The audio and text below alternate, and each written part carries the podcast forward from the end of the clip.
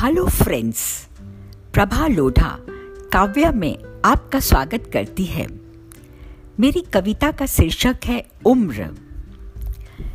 मैं उम्र बताना नहीं चाहती हूँ। जब भी यह सवाल कोई पूछता है, मैं सोच में पड़ जाती हूँ। बात यह नहीं कि मैं उम्र बताना नहीं चाहती हूँ। बात तो यह है कि मैं हर उम्र के पड़ाव को फिर से जीना चाहती हूँ। इसलिए मैं जवाब नहीं दे पाती हूँ। मेरे हिसाब से तो उम्र बस एक संख्या ही है। जब मैं बच्चों के साथ बैठ कार्टून फ़िल्म देखती हूँ, उन्हीं की हम उम्र हो जाती हूँ। मैं भी तब सात आठ साल की होती हूँ। और जब गानों की धुन पर पैर थिरकती हूँ, तब मैं किशोरी बन जाती हूँ।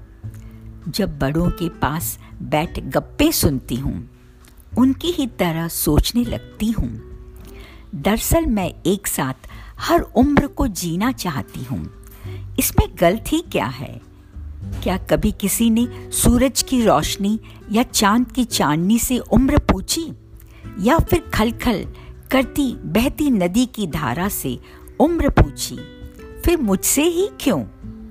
बदलते रहना प्रकृति का नियम है। मैं भी अपने आप को समय के साथ बदल रही हूँ। आज के हिसाब से ढलने की कोशिश कर रही हूँ।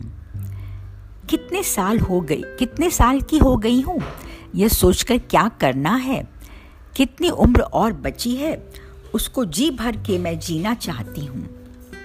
एक दिन सबको यहाँ से विदा लेना है। वह पल किसी के भी जीवन में कभी भी आ सकता है। फिर क्यों ना हम हर पल को मुट्ठी में भर कर जी लें? हर उम्र को फिर से एक बार जी लें।